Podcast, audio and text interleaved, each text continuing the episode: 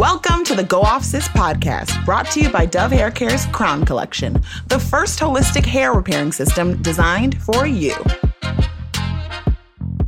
Hello. Hi, dears. How we doing? Welcome back to another episode of Go Off Sis. You are here with us. We are here with you. We hope you've been enjoying this capsule season presented by Dove. So last time we talked about our hair in relationships with other people. And today we're talking about our relationship with our hair and ourselves in pop culture. So we're talking about the icons that inspired us, the styles we wish we never tried, and why wigs on TV still aren't sitting like they should. Because make it make sense, okay?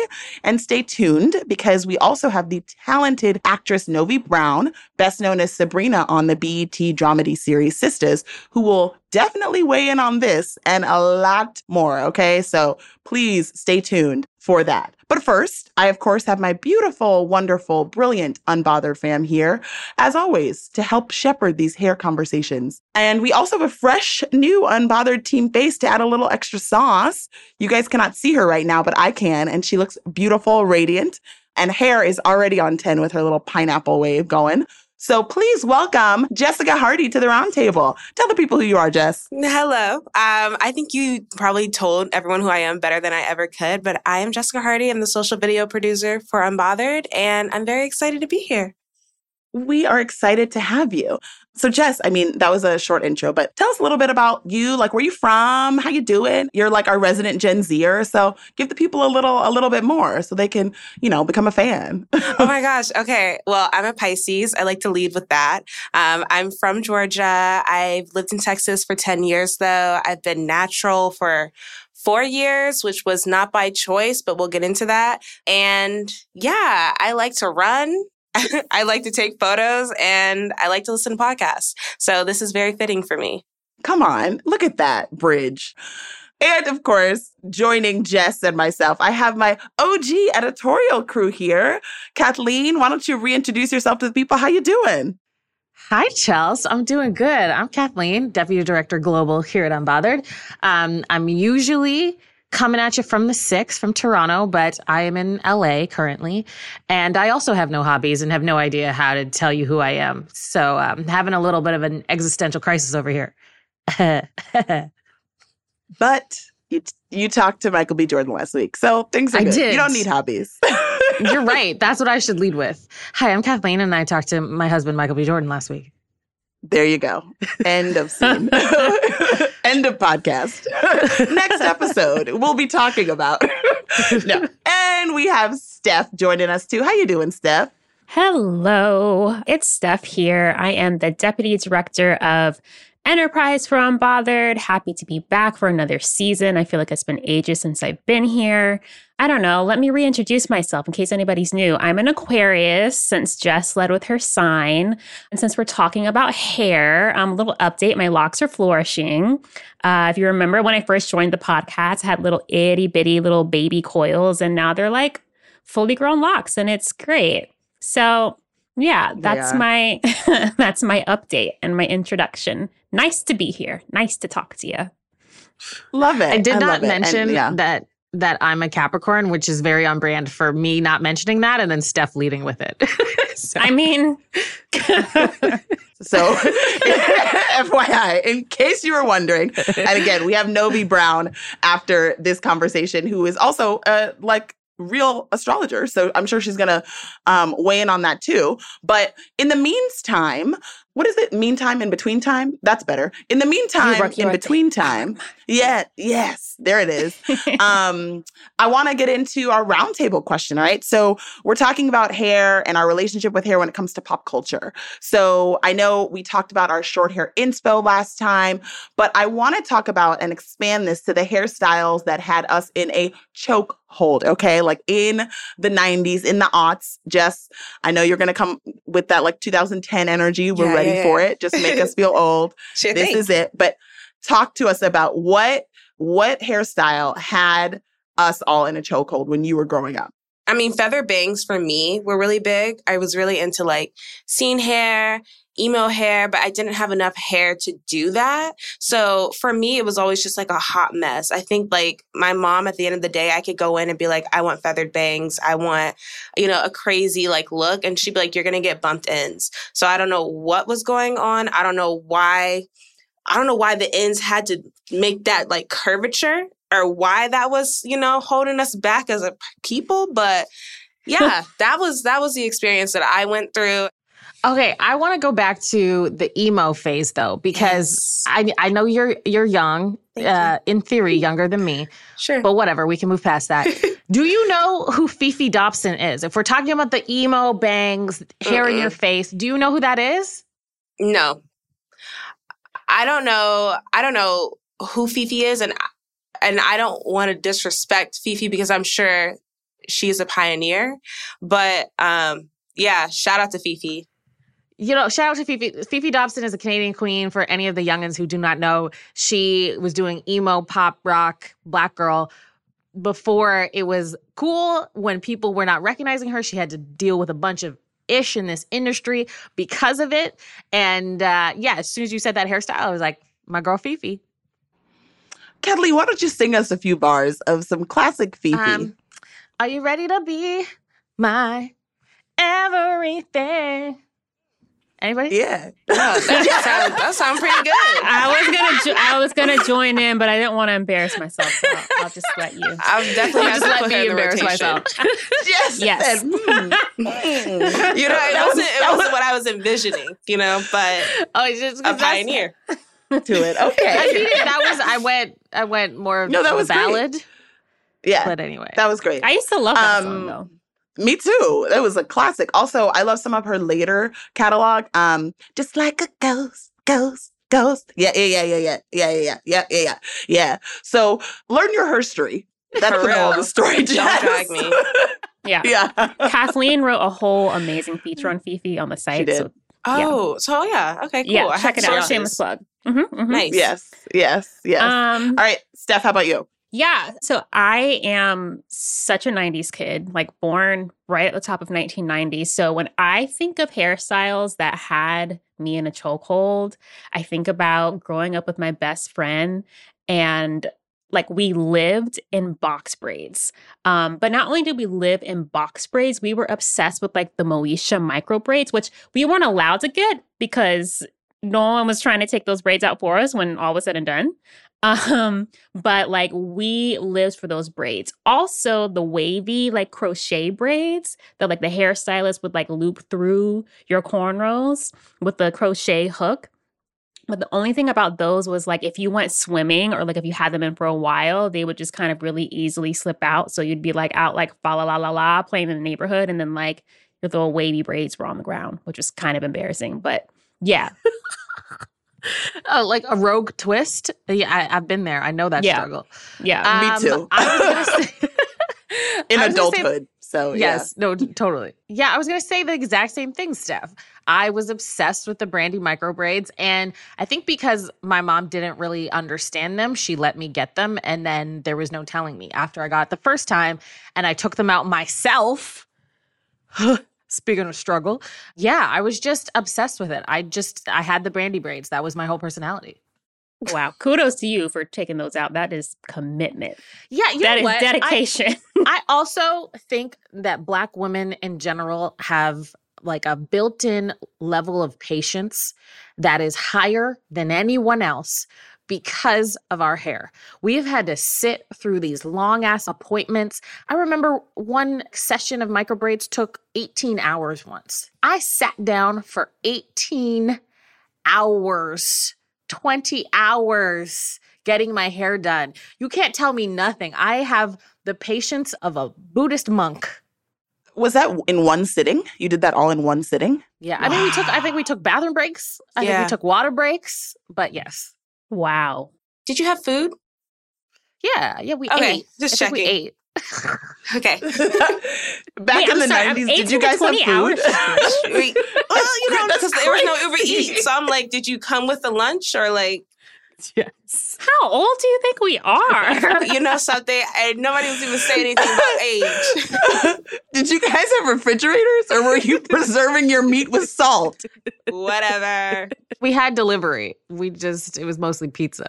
Anyway. Okay. Yum. And you called them and you talked to them. sure. Wow, you said that with such concern. Did you have food? I was just I was worried for you. I appreciate the concern. Yeah. Again, we're just we're going to be talking about the like distinction of pop culture trends for the rest of this episode, so just plug in. But I think the Aaliyah bangs, the bangs over your eyes. Mm-hmm. Remember when we all thought that she was cross-eyed and that was why she was doing that and that wasn't the case? Remember? And then she like took she stopped wearing those bangs. And I was like, "Oh my god, like she fixed her eye." And they were like, "No, there was nothing wrong with her. It was just mysterious." but I it was the tiny braids too, but also what I used to call like dookie braids. So like the big now which we call like jumbo poetic justice braids, but those with the um burnt tips, you know, with the lighter. Yeah, I, I can smell them right now. You know what I mean? Like where it's just like, and they were like, if you move too much, they would like scratch you, to be honest. They were not at all, they were not soft. so you had to be really careful about what you're doing. But every summer when I would like, you know, get into a pool or go get water, go go get water. No. Uh, they didn't have water back then either, Jess. Of course. I assume. I would get the the dookie braids, and that was just like my summer hairstyle. Yeah, it was those and like the the Dookie Bob with the burnt edges too. Like the shorter version that like that curved like under the chin, you know, I know? can I can smell those burnt edges. I can smell them right now. That the nostalgia of that. Whew. Okay, so Jess, I have a question because we're all talking about our pop culture inspirations. We're talking about Brandy, Moesha. You were in the womb when that show was on, probably. Um, so like what who's the inspiration? What is the inspiration for you coming from a different era? I mean, I think growing up, I I wasn't really allowed to have MySpace, so I would sneak and like look at the girls on MySpace and like kind of see what like the older girls were wearing. It was like kind of that scene look. Like I said, like black girls weren't really supposed to rock the scene look, I feel like, especially like the people around me, but we always found a way. So yeah, there wasn't like anyone in particular, but it was just like a slew of, I guess, baby influencers, right? Like there wasn't really influencers at that time, but like the girls I was following on MySpace or YouTube, that was like who I was looking to. I mean, I think that's really interesting because for us, when we think about like pop culture hair inspo, Kathleen, Steph, you know, we mentioned like Brandy, Monica, Aaliyah, the people we were seeing on the MTV and the VH1, you know, and the UPN, right? Like, and I feel like for you, Jess, you're saying a lot of your hair inspiration and a lot of some of the things that you were excited about, you know, whether it be like emo or like scene, which love that. Again, I'm a Paramore fan, always and forever, um, were from the internet right? So a lot of your hair inspiration came from YouTube, like you said, or MySpace. And that was where you sort of picked up on trends versus TV, which makes sense, again, because of your age. But talk a little bit more about that, like the internet trends that you were starting to see and that, those baby influencers that you called them. Of course. I mean, I think at that time, you know, the styles that I wanted, like telling my mom, like, I want a heavy bang and I want like this insane highlight. Like, she didn't know how to do that and she was not willing to. But like, you would go on YouTube and like, there's millions of tutorials, there's millions of people you can kind of follow. And so, they were kind of like my best friends at that point. They were girls that I was kind of living vicariously through. So even if I didn't have enough hair because it was getting burnt off every six weeks at the salon with a relaxer, I was able to follow along other people's journeys and kind of mentally take notes. When I get old enough, I'm going to give myself a zebra stripe or I'm going to give myself like a skunk tail. Yeah, we had Raven and we had Keke Palmer and they were all like, of course, beautiful and amazing, but YouTube is where I lived to like get my inspiration. That's so interesting because like when I think about like when I was in college and all the girls were going natural, for example, I feel like most of the examples that we had were on TV, but then like when it came to learning about how to care for our hair in a way that we weren't used to, like that's where we went. Whereas just your generation, like now when you log on YouTube, there are so many tutorials. Like you can literally find a tutorial for any sort of style that you want to do. And to your point, Steph, about how things change so much, like now, it's TikTok. Like it's all the TikTok girlies. And something that Maya, who you all know from this podcast and who is our associate social strategist, says is that she learned all of her stuff, she mentioned on the last episode, from YouTube University and TikTok Academy, right? Like everything that she does with her hair. And as our audience has seen, her hair is absolutely magnificent. And so just thinking about now, like, if I were to go on TikTok to understand how to do my hair, I feel like I would have actually a much better understanding than I actually do right now. But as when you were going on to like YouTube, Jess, and sort of figuring that out, like were these things that you were like emulating hairstyles or things that you were just like, oh, like you said, like I wish I could do it, but I can't. Like, did you feel like you actually could learn those styles and could actually like do them from these clips? Yeah, I think it was a mixture of both. Like there were some things that like I knew I was not bleaching my hair, but like mm. because my hair my hair has always been like um kind of like this symbol of beauty in my family even though I didn't have a lot. And so I wanted to see like I would lo- always look up like short hairstyles for like a messy bun because the messy bun was like huge in 2015. Like I was always kind of like see if like YouTube could fit the look I wanted to do in order to achieve this trend that I mean I went to, to school with a lot of white people. The kind of look of beauty that was like surrounding me, I didn't know how to achieve that and I kind of looked to YouTube and looked to honestly like influencers that didn't really look like me at that time and see if I could emulate that. And then as I started getting older and the natural hair movement started coming in my algorithm, I started to kind of like accept myself a little bit more. I think you're you're tapping into something that I want to dig into a little bit about like who you actually saw right mm-hmm. like on screen to even like emulate and to understand because and we've talked about this a little bit I, I also went to school with a lot of white people and kathleen was out in canada somewhere when we are faced with, you know, a lot of our peer group, right, growing up doesn't have the same like texture hair as us and maybe doesn't understand how we even get our hair done and even you can't explain hey like i'm getting my relaxer touched up right mm-hmm. like what is mm-hmm. that doesn't even mean anything to a lot of our peers at that time then you're looking to youtube or to tv and so as we're talking about pop culture i think it's important to sort of touch on the fact like who did we see that was in pop culture that was rocking their natural hair or was even trying to do a messy bun, right? Like the idea of also doing a messy bun, like my mother would never let me out of the house with a messy bun, FYI. And that's something that we need to talk about because that means your hair isn't done. If my hair is in a messy bun for Black people, which is a whole other set of trauma. And we can still talk about that because it still happens today. So I want to talk a little bit about did we see examples of natural hair or hair that felt attainable for us outside of just tutorials? Who were those people that maybe had that hair that we could actually emulate? I mean, I will say that I did not see it as far as like, I'm actually very jealous, I think, now when I look at the pop culture landscape and we've talked about i've talked about on this podcast the like limits of representation just like stopping the conversation at representation matters I think it goes way beyond that. But where I will say that representation does really freaking matter is when we're talking about hair. And I did not see natural hair on television or in on pop stars, uh, black pop stars when I was growing up. And that's why like micro braids, the brandy braids that we talked about were like the closest I feel like to natural hair, quote unquote, that I saw. And that's what I tried to emulate because everyone else, like I was looking at Beyonce, the other two members of Destiny's Child, Kelly and Michelle, like they all had s- straight weaves, wigs, whatever it was at the time.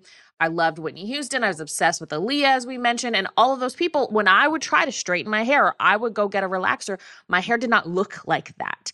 And I didn't understand, I didn't have the knowledge and the language to know that that wasn't their natural hair.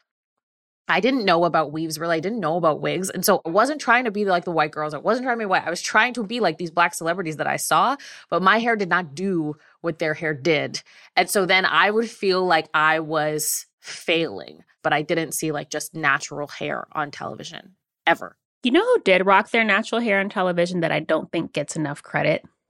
I'm thinking about That's So Raven. Like Raven had cute hairstyles mm-hmm. she had like the cute like side swoop or she'd do like big curls with flowers or cute like hair accessories and stuff but it was always like straight for the most part but the actress who played i forgot her name but the actress who played Raven's mom. I really feel like seeing her on that show was the first time that I considered that maybe one day somewhere in the future that I would rock my natural hair because when I saw her it was like, "Oh, you can wear twists and be cute and make that a style." Or like put your hair in some plaits and put on a cute outfit and make that a look. I would always gravitate toward her mom's hair and I feel like people don't give her enough flowers. Really great point. And her name is T'Keyah Crystal. Yes, T'Keyah Crystal. Mm, yes. Yeah. Keymáh. Yes. Shout out to her. Shout out to her. Yes, we give our flowers on this podcast, always. It's a really, really good point because I, I haven't thought about that in a really long time, but you're absolutely right. And I think, again, like seeing textured hair and not always necessarily the hair that you see on like a Tracee Ellis Ross's beautiful hair. And for her to wear it out in Girlfriends was amazing. And I remember that. That was like just like seminal. But Kathleen, I, I had the same experience that you did where I was like, my hair doesn't do that. Like it just doesn't do that. And I felt like, again, if I would try to do that side swept, you know, raven look or wear it out, it just would not look the same. And I felt like, oh my gosh, like I am just not cute. I just don't have it. And I feel like that's very much something now that young people do have. And there's so many more opportunities to see that, which is amazing. But it was definitely something that I had to like unlearn for myself of like, okay, that's not how my hair works. That's okay. This is how it does work. But also, I feel like one thing I will note is that like I I could never get it to like fall, you know, and maybe this is the feathering that we're talking about, or maybe it was that my stylist couldn't do a, like a layering because it would just sort of like fall flat, and I would be like, "Uh, but I just want it to go like this, Yeah, a slight right now. You know what I mean? Yeah, I want it to have like a slight bump, and I don't know if that was like, Jess, did you ever achieve that in your silk press days? Let me tell you something. It was no such. I, does a relaxer count as a silk press? Because I had a relaxer for like 10 years, like 10, 15 years. And every time I got my relaxer, it was like I always knew when I was done, it was never going to look what like the way I wanted it to look because it was going to be super like flat and stuck to my head. And they were going to straighten it weird. Like I think they put too much product on it, but it wasn't giving like, Mm. I still wanted body, but I didn't want like maybe it's y'all's like bumped in moments when you had the braided bob and like y'all were all doing that same look. So maybe that's why. Maybe that's where the trauma starts. And it's also like it goes back to the lies that the media tells us because we just did a big story about finding out that the girls on those relaxer boxes weren't actually using the relaxers that they were telling us that they were using. And so when we would internalize this stuff and be like, I, I'm not beautiful. My hair's not doing the thing it's supposed to do, like the girls on the box or the whoever I see on TV. It's because they were all lying to us. like it's because it just wasn't. That's not how you're not going to take a relaxer box and then get Gabrielle Union's hair or Tracee Ellis Ross's hair or Beyonce's hair. Like that's just not how that should work. That's not how that works. Um, and I just again, just going back to the representation, like it is so so important not only to just see it on television and to just see these different styles of hair like insecure every week was just like this beautiful um menagerie of black hair natural black hair but not even just seeing it. But now that we have youtube tiktok all that people telling you how it you got there. And here's the like 18,000 step process for that. And that i think is like so important and so exciting truly. Like i'm jealous but also excited for this next generation Yeah, it's the hair education that I just don't think we had, right? Like whether it's knowing that like the people on the boxes that's a scam, like that's not what they used, or just understanding our own hair textures and different hair types. Like it took me forever to learn that like my entire head is not one texture. Right. Or that, like, you know, how to actually like care for your edges or to understand what products actually work for you and what products may work for your friend, your sister, whoever, but aren't correct for your hair type and the like actual makeup of your hair. And I feel like that's something that is very much something that the younger generation is investing in and something that I, I really and truly never learned. So the only things I knew about my hair were from some was from someone who was like, I, I don't know how to do my hair. so I cut it off.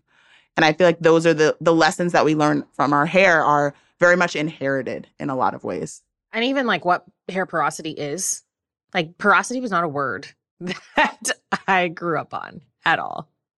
No, I mean, just even going back to YouTube, like the word porosity, knowing your hair, knowing the science behind your hair, having that kind of collective, like of so many different types of black women or just black people in general breaking down the science of her hair and realizing like why is it not growing or what is going on like it's it's almost like a revolution yeah even going back to those early natural youtube days that's where i learned about hair porosity and i remember discussing it with my mom and that's how I learned that I needed particular products for my hair, like in order for it to flourish. When I first went natural, I was using a lot of products that were very light. I was living in South Florida where it was very hot and humid. And so to me, I was like, okay, it's hot. I don't want to be caking on products into my hair and like suffocating my scalp. So I'm going to use like lighter creams and things like that. But over time, I learned that if you have high porosity hair, that means that your hair is probably going to drink up a lot of the products you put in it. That's at least the case for my hair. My hair is thirsty. So I co sign with you, Jessica. YouTube taught me so much about my hair texture, what works for it, um, what doesn't work for it. Even now, like as a, a locked girl, like a lot of what I understand about my hair comes from that early generation of natural hair influencers on YouTube. And so, Steph, was that a conversation with your mom in terms of like she was telling you what she used and you were like, oh, great? Or was that something where you were like, oh, what you're using doesn't work for me? It was kind of a combination of things. So, my mom actually had gone natural before I did. We have different textures of hair. So, I have more of like a 4B, 4C texture, high porosity, her hair is more of like 4A, 4B. So her curl pattern is a little bit looser and she's low porosity. So the types of products that we use are different. But because she already had that relationship with her hair and had a little bit of that knowledge, she was able to come to me. She did my big chop, by the way. My mom was the one who chopped off all my hair the first time. She was able to feel my hair and be like, okay, it feels like you probably have high porosity hair. So I recommend that like you try these products out, et cetera, et cetera. Yeah. So it was really trial and error, her experience, YouTube. We're learning in real time together, honestly. So so, I, what I think is interesting also about this is as we're talking about sort of like the lessons we've learned from our mom and the lessons we're passing down to our kin or just the next generation, Jess, you, I think one of the things that I also want to think about is like, again, understanding different textures of hair and making sure that those conversations are had out loud, right? Whether they, again, are with your mom or with your friends or with your audience, right? Because something that I still think, which we haven't yet touched on, is the way that representation of hair is still, we still have a long way to go. Like, yes, we have the Tracee Ellis Rosses, we have all of the great folks who are doing that work now, but I still think there is a problem, even for this generation, when it comes to showing our hair on camera and showing it real in real ways. And I obviously know that there are a lot of different reasons for this. One is that I, you know, if I'm an actor and actress, I do not want someone tugging on my hair every week. But when we still think about TV shows and Kathleen, when you're covering things for Unbothered, right? And you're like, hey, how does the hair look? Th- those are the first questions that I think of again when I see a black woman on screen. Hey, how does that hair look? I still think that like we have a long way to go. Even with so many examples, it's like, how are we still in a situation where seeing hair on television, seeing it on screen, eh, is my response 70% of the time? how is that possible? We've heard it from almost every one of those like quote unquote token black girls and all of the things that we watched growing up. Monique Coleman on High School Musical, Amber Riley, Glee, Kat Graham, Vampire Diaries. They have all come out and said, I was on set and nobody knew what to do with my hair. So they would either say, okay, you're good as is, which the white girls were while they were getting full hair treatment they would have to go out and say whatever. Or, you know, Monique said she was in these like struggle wigs with hair bands. And even back then, when I did not have the language or the knowledge, I knew that they were doing Monique dirty. Like I knew that oh, that yeah. did not look right and that she wasn't getting the treatment that, you know, Ashley Tisdale was getting on that set. And yeah, so there's a lot of reasons. And I think that some of them 20 years later still exist in that there aren't enough black hairstylists on set. So it's it's still a struggle and we uh, we always know. I was just watching Rosario Dawson on Dopesick, this random show that has nothing to do with it. Oh like, yeah. Yeah, it's it has to do with the opioid crisis. It's actually very dark. But anyway, her wig in that movie, in that series, is so bad. It's so bad. And it's distracting. And I just it needs to be more of a priority, truly. Put the budget in the wigs. no, it's true. I mean, your audience will reward you. Like we will, we will absolutely like, oh, that's a great wig. Or like, hey, like they styled their hair so beautifully. I think that's one of the reasons. I mean, there were a, a number, but that's also one of the reasons why I loved Insecure because Issa's hair was so beautifully styled naturally, right? But it felt really accessible.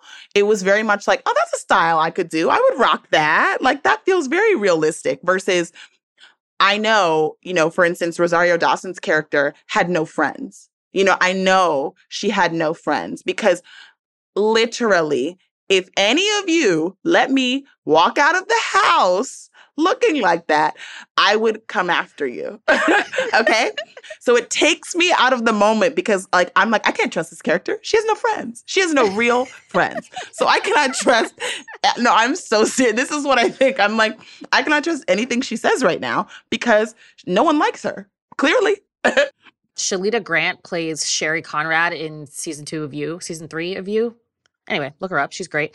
Anyway, she talked about how like to get into character, she was like, "Who is this person?" And her my her hair informs who she is. And so if her uh, relaxer is all wonky or weird, it's yeah, she had no black friends, and that character had no black friends. And so she's like, the hair was like kind of relaxed all weird and like wasn't great and it's like but that's exactly who she would be so it wasn't like you know a director on set being like your hair has to be relaxed because of some white supremacist bullshit it was like no, this she is a suburban black girl. Husband is white. She lives in a white neighborhood. She would have this this relaxed hair that's kind of struggle because her friends would not know better. Yeah, that's a really good point. And that makes me appreciate some actors and their choices more. I just wish we didn't always have to choose sometimes and we we had the opportunities and the options. I think one thing that I've noticed throughout the conversations that we've had, when I'm thinking about the women that I grew up seeing with natural hair, it was Alicia Keys, it was Tracee Ellis Ross, Tia and Tamera, and it was it was nice to see that on television. But just taking a step back, I've noticed that it was a lot more. It was women who were usually lighter skinned that I think were encouraged to wear their natural hair, and I don't know what kind of effect that had on me as a child to kind of see that. I think having an identity crisis at like six and wanting to look like Tia and Tamera or Tracee Ellis Ross and knowing that my hair type didn't look like that definitely affected me. And it almost made me not that I didn't like love who I am, or maybe I do now. Maybe I didn't when I was like six or seven, but it encouraged me. I wanted to be light skinned because I felt like that was the pinnacle of like black beauty because they were allowed to be mm. exactly who they were without having to conform to be like anyone else, you know? And of course, I had Keke Palmer and Raven and all that, and they were amazing and they were doing their thing, but they all had straight hair because I think like texturism and colorism plays a huge part in the entertainment industry and being allowed to just be who you are. So when we talk about Issa Rae and we talk about all these amazing Black women who are showing up as themselves, it's so nice to see like this kind of shift as we're like moving forward. 100%. That's such yes, just let's just take that in. Amen, Jess. Truly, because you are absolutely right. And I feel like the more that we can have these conversations, the better the wigs will get, hopefully. and the hope. more the more opportunities and access to people of all different shades and just really all different like walks of life and experiences to be shown on camera and for us to be able to see it because if you can't see it, you can't do it. And also just honestly, love the hair that grows out of your head. I'm still on that journey. So if you need to hear that today, love you. You're beautiful. And you don't need to be on screen for it. You're beautiful just the way you are. Thank you so much for sharing your stories and just digging into all of the dramas and the traumas again of hair. But ultimately, like our crowns are beautiful again. So just hold yours up high because wow, like, also, we can do everything with our hair. So, just as a reminder. But of course, we have reached the end of our discussion, but that doesn't mean it's over. Oh, no, no, no, no, no. Yes, my dears, that's correct. we still have the don't at me. All right. And if y'all need a reminder, the don't at me is the part of the discussion that we use to tie a bow on our conversation, give y'all some food for thought, and just some energy to move about your day with. And in case the title wasn't clear, you can't at us. Okay. Nothing. Nunca. Non. Nine. No. Heart emoji. And for this one, we have the lock goddess herself, Miss Stephanie Long. Take it away, Steph. Tell us about ourselves. If you've been following my unbothered journey, then you remember when I wrote about the time that I shaved my head after a breakup. It was August 2018, and when I saw nothing but scalp in the mirror after all was said and done, I almost regretted it. I thought about what other people would think. And I thought about how the older black girls in my neighborhood would tease me for being a quote unquote bald head little girl. After all, many of us grew up believing in the cultural commandment that thou shalt not cut off all that pretty hair, which I now know is a projection of the harmful ideologies inherited by those around us, rooted in white supremacy and Eurocentrism. The shock I felt while looking at my reflection lasted all of five minutes, however, because when I saw the way that people's heads turned as I walked out of that barbershop, and when I realized that the absence of my hair allowed me to actually see myself when I looked at my reflection, I found that I actually felt the most beautiful I had ever felt. I had, in essence, reclaimed myself. Black women and femmes are beyond deserving of flowers for the ways we've reclaimed our crowns and ourselves throughout history. We've pushed through years of racism and discrimination to get here, and though folks may never stop trying to police our hair, whether at home, on the streets, or in the workplace, we hold our heads high and we rock our crowns proudly. Not only that, but we've made hairstyling an art form, y'all, and we have so many icons to thank for the ways they've inspired us. Brandy, Raven-Symoné, Tracee Ellis Ross, Zhané, Grace Jones, Angela Davis, Issa Rae, Rihanna, Destiny's Child, Fefe Dobson. The list goes on. Shout out to the YouTube influencers who helped us build healthy relationships with our hair as well, no matter the texture or porosity, when we had nowhere else to go. And shout out to our matriarchs. Now, we're still upset about each and every time y'all bumped our ends when we asked you not to. But the foundation of our flyness began with you. And so we thank you wholeheartedly and truly. Sure, the journey may have come with a bald patch or two, whether from too tight weaves or the wrath of a hot comb. It may have come with a lot of internal reckoning and shedding of white lies as we embraced our natural curls for the very first time. But it's through this journey, whether you're rocking locks, wigs, braids, bundles, a fade, or a TWA, that we have evolved into the royal trendsetters that we are today. We are mercurial, we are innovative, we are the blueprint. And forget what anybody told you. There is no such thing as good hair, just black hair. And black hair is everything. Don't at me. I know that's right. I love it. Come on, bars. Black hair, care, all the wear. Yes. Wow. there are billions of people in the world, but only one you. Yes, you queen, okay? And with a million hair care products out there, there is one made especially for royalty like yourself. Dove's new crown collection has something crafted for our coils, curls, and waves with plant based squalene, probiotics, and vitamins. Dove's first of its kind holistic health repairing system is designed to cultivate and protect with the intention to go beyond repair for melanin rich scalps and naturally textured hair. So adjust your crown, stay nourished, and go to dove.com to learn more. Okay, today we have a very special guest and a true goddess. All right. She is an actress, an entrepreneur, a natural hair advocate, a philanthropist, and also an astrologer because we love a multi hyphenate. All right.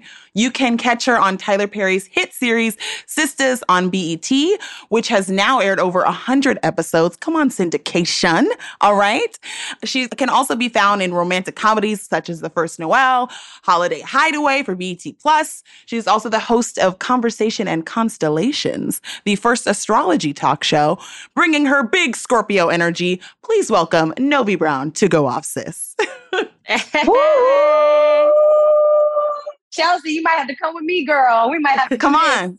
Introduce Let's go on like the road. Come on, right? You walk into restaurants. Come on. Wah, wah, wah. That's how we do it here at the Go Off Sis podcast. So, um, big Scorpio energy. So, when's your birthday? What kind of Scorpio are we talking? Late October or uh, November? November, the best one, November 15th. Oh. And I do Wait, have really? five planned. Yes, why? That's my sister's birthday. Then you know what it is. Yes. Oh my God. Oh, wow. What were you about to say though? You had how many planets and what now? I'm curious. I'm sorry. Oh, I have like five planets in Scorpio. So I'm like a real like Scorpio. I have Sun, Mercury, Venus, Pluto. I got, I got, I'm Scorpio, baby. Like for real. So you got some mystery, but you got that stinger, but you are loyal as I don't know what. So Yes. Yeah, yeah. And honestly, I don't sting. I don't really believe in Ooh, um okay. I don't believe in physical revenge. I believe in like, let me be successful. So now you can't, I can only imagine what all my ex niggas be thinking right now. You know what I'm saying? Like the motherfucker who cheated on me and shit like that. Now, now what? Now Oh. what you gonna do? Come on. It's the best. Your success. Beyonce is a Scorpio moon. She says it all the time. Really? Yes, the, yes, Stephanie. Hmm. wow, that makes so much sense Hmm. though. It doesn't it? If we're really thinking about the energy.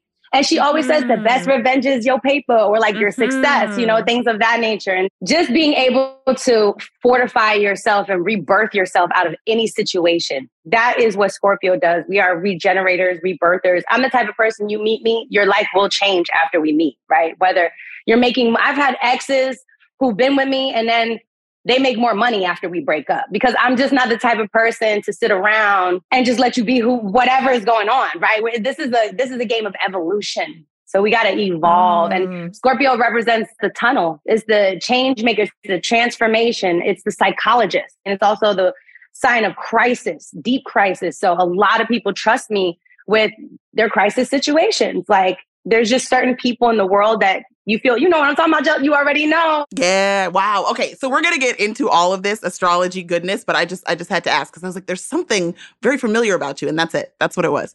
So okay. So we're gonna dive into that. But we also our last episode we dove into like our this because we're right now these next few episodes we're talking all about our hair right and our relationship with our hair and again as a natural hair advocate and for those of you who cannot see right now her curls are popping and so is the skin. It's just all so beautiful so we wanted to sort of take it back and last episode we were talking about our relationship with our hair and our exes or our currents or our future exes and we were really just sort of diving into that relationship with our hair and this episode we're talking a little bit about how hair out in pop culture has affected us and how we really came to have a better relationship with our hair or are still working through that. And so for you, as giving big Scorpio energy and you just know who you are and you everything you touch makes other people's lives better too. When you think about sort of your hair journey, how did you start to have a healthy relationship with your hair? Did that start early? You always knew or, or did that come later for you? definitely came later for me. My mom has been mostly natural or you know short, short. You know the '90s cut. That was my mom. She like had the high top type of vibe. Then she started perming her hair and did the Nia Long, the cute, Yes. everything. And that was a moment. If y'all weren't around, sorry for y'all. But for me, my hair journey was I was at the hair salon on Saturdays every two weeks, get my hair pressed, been there for eight hours for I don't know why y'all hairstylists got us sitting around for eight hours. Don't take that long for no press. But um, yeah, I was getting my hair permed at a young age because I'm pretty sure I'm the one that advocated for it and asked because I was surrounded by other people with straight hair. I went to many, many predominantly white schools. So I didn't get to see afros, right? And at that time when I was growing up, this wasn't a thing. So it actually was a happy accident for me in my early 20s. so remember the time when Tom Cruise and Katie Holmes were together and they were like doing their Mhm. thing? and they had the matching short haircut, right? I went into the Dominican salon where they don't speak English and I showed them a picture of a white woman. Mm. Wait, you showed them Katie Holmes? I showed them Katie Holmes. Okay. I was like, oh, I want this haircut. I want this haircut. And I, um, hopefully the people at home who are listening can understand how deeply delusional that is, right? Where I am thinking, mm-hmm. oh, okay, I see this type of person so much around me that subconsciously I'm trying to copy or assimilate or whatever the energy, right? Now, of course, there were other people with their haircut at that time, but that was not my first reference because the specific cut I liked was her cut. Mm-hmm. I went to the Dominican salon, and obviously they didn't understand what I said, but those are my girls. I go there every week. So they cut and Jack, baby, I could not even touch the back of my head. There was no hair. My hair was like down here, like down past my shoulder. And cut, cha, cha, cha, cha, cha. But it was the best thing that ever happened to me. It was the best thing that ever happened to me because I had been auditioning prior to that, just starting kind of my career. I cut my hair and now I look like my mom. I had the short with the, the, you know, like it was long in the front. And I just didn't even know my curls anymore at that time. I was working at Urban Outfitters and I had that circle scarf. Remember that circle scarf that was really popular? I used to work there and I know exactly what you're talking about. I had like 10 different styles. that was it. Oh, you couldn't tell anyone anyway. The infinity scarf. Yes. The infinity scarf. Yeah. And so I remember the day I got my haircut, I had to go to work and my mom came to pick me up because we, we lived in New York City. I said, I did something to my head. And she said, What? I took my thing off and the silence that came over her, you know, she was just shocked. And she said, Well, you're gonna have to figure out how to take care of it now. I said, Mm-hmm. So a few months in, I was learning how to take care of my hair. I was doing like the slick down, you know, and I started learning how to like play in my curls. I took the first headshots after that happened and I booked the first job I got. Oh. The first audition with my hmm. natural hair, I booked it. That's when my awakening began. It was through me trying to assimilate to this image that has nothing to do with me, trying to look like that, whatever that is, it messing up, but somehow, some way, the universe doors just opened up for me. And then that was the moment I realized that, oh, I can do life just by showing up as me, whatever that looks like. So that was my experience. That was my first experience with natural hair wave.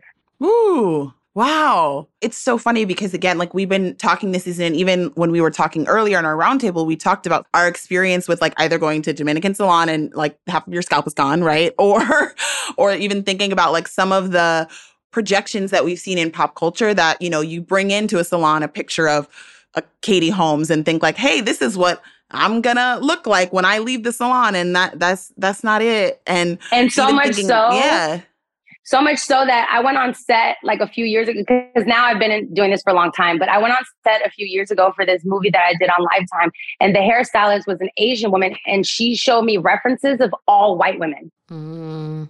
So then that made me question if you could do my hair, right? Mm, because yeah. you're showing me pictures of people that have nothing to do with my hair texture. And so that's how embedded this is into everything that we do. And I know people always want to be like, it's not that deep, Novi, but it is. You know what I'm saying? It really is. Oh. Because how we dress ourselves, how we choose to even speak in rooms, the professionalism, I'm air quoting this because what does that mean? Professionalism to a lot of Black people means whiteness. That's it. Because the way we do business, baby, in the braiding salon, at the barbershop, that's how we do business we're at the barbecue and now we're meeting this person. And, oh, let's buy a house. Chelsea, you want to buy a house? Oh, yeah, meet Uncle Ron. Yeah, you know, he does, he does construction and right. Like, but we we feel like we have to button up and okay, I have to be proper and this is how I have to speak and this is how I have to show up and this is how I have. That's just not within our energy. That's why we never last long doing it. Yeah, no, and I think that's really interesting because we we sort of touched on this a little bit, but the way we show up, and for you as an actress, that looks a lot different too. So I, I'd love to sort of talk a little bit about that and talk a little bit about the presentation of hair, right, on screen and what that looks like too. Oh yeah, it's so important. I mean, at the end of the day, uh, some people be like, "Oh my god, her hair is too big. We have to smush it down because we can't get the shot." Like, what are y'all talking about? Just say you don't know how to do it. And then that will be a better conversation for us to start with. It's incredibly insulting that people of color have to have a law, the Crown Act. We have to have a law. Come on, Dove. Uh-huh. Thank you, Dove. We have to have a law passed just so people can't discriminate against us because of how we look. Who else gets policed as much as we do? Mm-mm. No one. No, no one. one. And so that's why it's, it's very, very important for me to stick to my guns. You know what I'm saying? And this is how I'm going to show up, and you're going to respect me regardless. It is what it is. I'm still very intelligent, kind person. You know, I'm here to be supportive, helpful. The way that I dress or my aesthetic shouldn't be something that causes distress to you. It's just hair, y'all. And it's just, it's very, very important to me to show up with locks on screen so Stephanie can see herself. How many young babies do we have in the world where their parents lock them down, right? The young babies with the locks. That's part of their culture, their lifestyle. And if we don't have on TV or in movies a banker or a teacher or a CEO that looks like Stephanie, in that space, then she's not going to compute as a visual learning human being from a very young age that she can do those things. And that's the point of creating these looks. You know, I create these looks on myself because it's it's a be loud, be proud, and do what you gotta do. And don't let no one stop you. Yeah, and there's so much of what you touched on is what we've been getting into in this episode. And I want to go back to the set experience because you are on a show right now where you can wear locks, like you said, so that Steph can see herself, so that people who have twists and locks get to see Sabrina looking beautiful in them. But we know that that is not the experience of so many Black actresses on set.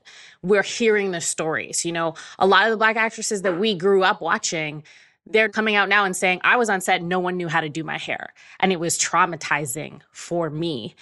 And so I just want you to speak from inside of it, your experiences on set and, and also what it's like being in a space now where you do have that freedom and that trust to wear your hair how you want to. I'm very grateful for the hair team at TPS. Coco was my first hairstylist. I auditioned in those passion twists.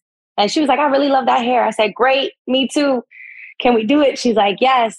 Shout out to Shornell, who's now the head of hair. She's the one that actually got my locks human made so they're reusable every season, which is oh, wow. like the human hair, right? So that's why they look so nice and so like real. And so I can crochet them in now every season, which is fabulous. I'm very grateful for that experience. We go in there, it's the full salon. We got the bowls, we got the we got everything that we need, which is amazing. Unfortunately, there are still to this day, there are places that I go where I have to do my own hair, where I come with my hair washed and ready to go because I just don't know what to expect. I cannot put anyone else's image in my image in their hands. It's been done too much. And now it's hurting us that we've given it to other people for them to dictate how we should look and so forth. So it's still a struggle. I think I read a story about another black actress and she was a series regular and they damn near made her bald and she had to quit the show because of her hair. Mm. Just think about that. Think how long she's been working for this goal. She's on a series. You have a regular paying job, but because she's not taken care of, she walked away. That's not fair that I'm sitting here with my white peers and they getting everything they need and I'm being underserved because you guys are not looking to qualify in what we as Black people have. It's so frustrating because also we, as we've talked about on this podcast before, like we know a lot about white hair. We just yeah. just because it's around too much. So the fact too much, too much, and it's not, not really our business. So the fact that there are professionals who don't know how to do texturized hair, who do not know how to do black women's hair specifically, it's really frustrating. And then because you know in your line of work, it's that is so much of your job to show up and feel confident in your hair that yeah, I can imagine the frustrations that come with that. But also, it's oh, so incredible that Sistas exist, that Sabrina exists, that you exist because you are changing that and making it a, a better space now moving forward. Yeah, it's super important to me, even down to my manager. My manager's like, okay, here's all of Novi's looks. Which one do you want? Because I'm giving you options and I'm also showing you different characters. So I'll do braids here, I'll do this. Everybody's like, why don't you wear your afro? I'm waiting for a special project to make that happen, y'all, mm. for when it makes sense, right? But I'm being very strategic in what I want my images to look like in certain spaces. Am I going to slap on a wig? Absolutely, I'm going to slap on a wig. Okay, because that's a part of who we are as Black women as well. That, that would be denying who we are. But is it my go to look? No and y'all gonna have to deal with that on set. You're gonna, you guys are gonna have to learn, or you're gonna have to hire more black people. See, this is the thing. See, guys, y'all know it's a thing. They do that so that they can't let the black people in the union, mm. right? This is this is a whole yes. Lacy Redway, who is a, a hairstylist, um, who we had on the show a couple of episodes ago, actually mentioned this about, you know, only people who are in the union can do hair on set. And that's usually people who have been in the union or in the guild for years and years and maybe may not have the same level of like current expertise or understanding of new and different hairstyles as some of the people who are doing hair in their kitchens. Yes, exactly. Yeah. It's really interesting. We have the expertise. It's not that we don't have the expertise, they don't want to give us a chance. And that's why, as Black talent, I'm very, very a huge advocate for hiring Black glam, Black hair, Black styling. It frustrates me when I see other Black actresses with a full white team. Yeah. Oh, Come on. That part. Come on. you you get to choose. You get to choose who touches your face. You get to choose. You get to choose where that money goes. Especially if you're a star. Especially if you want a show and this, that, and the third. You get to choose. Speaking of getting to choose, and I also want to go back to what you said about being strategic with your looks, right? Like, you know, you want to do a fro for this, you want to do twists for this. I would be remiss if I did not ask you have you ever used your astrological chart to help you determine or plan your hairstyles? Like we we have to know. No, what's the tea? I've never thought of that. I've never thought of that, Stephanie. I, honestly, I wouldn't even know how to interpret that in the chart. No. And I think that's that's also really interesting when you think about like the innovation that our hair allows. And I think even just Steph, to your point, thinking about like how different moods or different moments in time, depending on where you are on in your chart or in your journey and where the planets are aligned, can affect the way that you want to do your hair and the way that like you want to show up. And I think for Black women especially, that there's an added pressure to that, but there's also really added passion to it because our hair is so connected to our roots and to like who we are in a lot of ways. Our hair is historical. The reason why Black women are so attached to our hair because we know there's a deeper spiritual reasoning for it.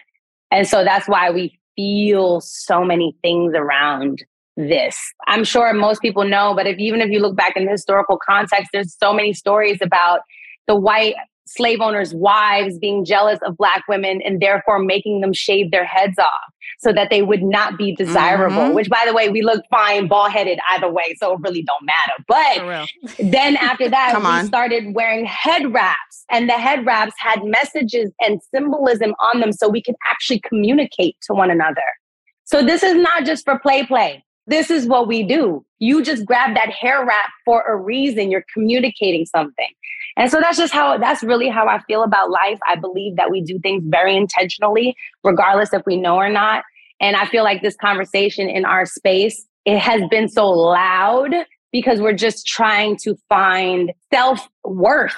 So all I'm positioning and all I'm asking our community is okay, where does the impetus from your image actually come from? Who told you to show up like this?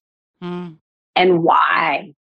Well, since we're talking about community, I wanted to ask the community that you have on social media and the conversations and the love that you get surrounding your hair. Like, what ways do you show off or kind of show pride through social media with different hairstyles? I used to do hair tutorials all the time. I'm starting to get back into it. I'm a regular black girl. Hello. like, I need y'all to not forget. A regular, regular, schmegular. Yes. regular, schmegular black girl. Like, I'm still doing my own hair. I'm still going to the hair salon and get my packs and all that. I just want us to play. I want black women. I want us to mind our black ass business. Stop worrying about racism. Stop worrying about all those other people people and focus on us. Let's smell good. Let's look good. Let's eat good. Let's support each other. And that's it. Like all that other struggle bus and why does this person not like me and high value, low value, bull. It's a waste of time, ladies. Preach. Yes. No, all of it. And I feel like it's fine. I'll be over here with my low vibrational plate, but don't worry about that. Like, truly, don't worry about what's on my plate. Worry about what's on yours. Hydrate and mind your business. and I feel like that's like that's it. also, yeah. And I feel like that's also just something that we're, you know, learning now, especially like post-ish pandemic, right? Of like learning how to like love on our hair and something that my sister told me during the pandemic when I was just because I don't know how to do my hair and I've talked about it a lot on the podcast and I was so frustrated with my hair and I was so upset and I was like, oh my god, I hate my hair. It just doesn't do what I want it to do. And yeah. my sister said, your hair can hear you, Chelsea. So if you mm. feed it, mm. you have to feed it in the same way you're feeding your body, your mind, your spirit, like all the things that you're talking about about the specific ways that we need to nourish ourselves and our hair can hear us and so I, I think it that's can. really, really resonant with what you're saying. Yeah. I'm feeling your sister. You know how it is. And they do say that the hair, you know, is are the antennas to the spirit world, the head, the Ooh. crown, right? Also, usually when you are born, you come out head first. There's just so much symbolism mm. in so many things. I always say God is a poet first. Out of everything, God is a poet first. Just look at the symbolism of just birth coming out full heads of hair, things of that nature. The only reason why, Chelsea, you didn't like your hair at that time is because you weren't encouraged or encouraged to be educated about your hair. That's the only reason. And you're a full ass adult. You're like, I know how to wipe my ass. I know how to pay my bills. I don't know how to do no damn braid in my head. Literally. Wait, so where do you go? I guess like who do you have anybody that like inspires you when you're doing your hair? I'd like to go to YouTube. I like to find different content creators who puts you on to new styles. Absolutely. My number one reference, I look up African hairstyles. That's my number one reference. Mm. I, am sure you guys have seen that viral picture of all the African women with their heads to the back. Absolutely. And mm-hmm, it's mm-hmm. white that's my reference. That is my baseline of where I'm at. I have not exhausted none of those styles yet. These people used to sit, I don't think people understand. Like, people from the villages used to come around and sit and gather and do their hair for days, take the mud from the ground and just put it in. Why you think the hair was down to the damn ground? You know what I'm saying? Like, uh, those so those are all my references. Any African, any Caribbean people, but the number one is definitely any African tribe, y'all just Google it. You're going to be, your mind is going to explode when you see what they were doing hundreds of years ago, right? Why not bring that back? I love it. Why not bring that back? And plus, the protective style is cheaper than getting a wig. And y'all lying about these wigs. They're not easy. Mm-mm. Oh, no, I got no, I got a rant now. No, no, no, no, no, I got a rant. Come on, you got to end with this because keep that same energy. Go off. hey, yo, y'all lied through your teeth about these wigs. Y'all are liars, liars, liars, pants on freaking fire. You know why? I put a goddamn wig on my head a few freaking months ago. That shit was sliding back. My head was itching. I was so uncomfortable. It was tight. It didn't look the right color. The lace mm. was not mm. matching my skin. no, y'all are lying. Y'all giving us these 30 second videos on the internet. It's not real. Girls, don't believe it. Don't believe it. Don't believe it. It took me less time to do this wash and go. It took it, Stephanie don't have to do nothing but retwist her hair once every couple months. okay. though. and like y'all lied and I can't stand y'all. Y'all, y'all make us put get these cheap wigs and it, it's just oh, oh, and and you know what I actually really hate too? I hmm. hate that y'all be getting the super, super, super, super straight hair. Get something, get your texture. Get your texture. Speak on Get it. your texture, what it actually looks like when your hair looks straight. I'm tired of, baby, I'm tired of the Chinese hair on the black head. I'm tired of it. I'm tired of it. And see, that's why y'all do so much twisting and trying to create so much body and all this. I always tell my people, give me the kinky hair. Give me the kinkiest mm-hmm. hair you mm-hmm. got. I need, I need to see some texture. It needs to be thick. So anyway, that's my rant on wigs. Yes, they do grow your hair. That's probably the only plus, but you do lose your edges because that oh. glue is not good for you. Yeah. That glue is not cute. It was painful. And y'all lied. Done with y'all. Don't, Look, at, don't at her. Okay. don't at Thank you so much for sharing with us and being just so full of energy and passion and just like intention. And it's very clearly felt. And I think I speak for all of us when I say thank you for being here and showing up and being part of the culture and pushing culture forward. Thank you, ladies. Thank you for the safe space. The Go Off Sis podcast is a Refinery 29 original. It is produced by Rashad Isaac, Crystal Devone, Jordan Mason, and me, Chelsea Sanders. It's edited by Hanger Studios. My co hosts today were Kathleen Newman Bremang, Jessica Hardy, and Stephanie Long. Like what you heard and want some more? Head over to Spotify, iTunes, or wherever you listen to podcasts to catch up on all episodes. And don't forget to drop a review or leave a comment to let us know what you think. You can also find us where it all started on Instagram at R29Unbothered. Thanks for listening. And don't forget, it's okay to go off, sis.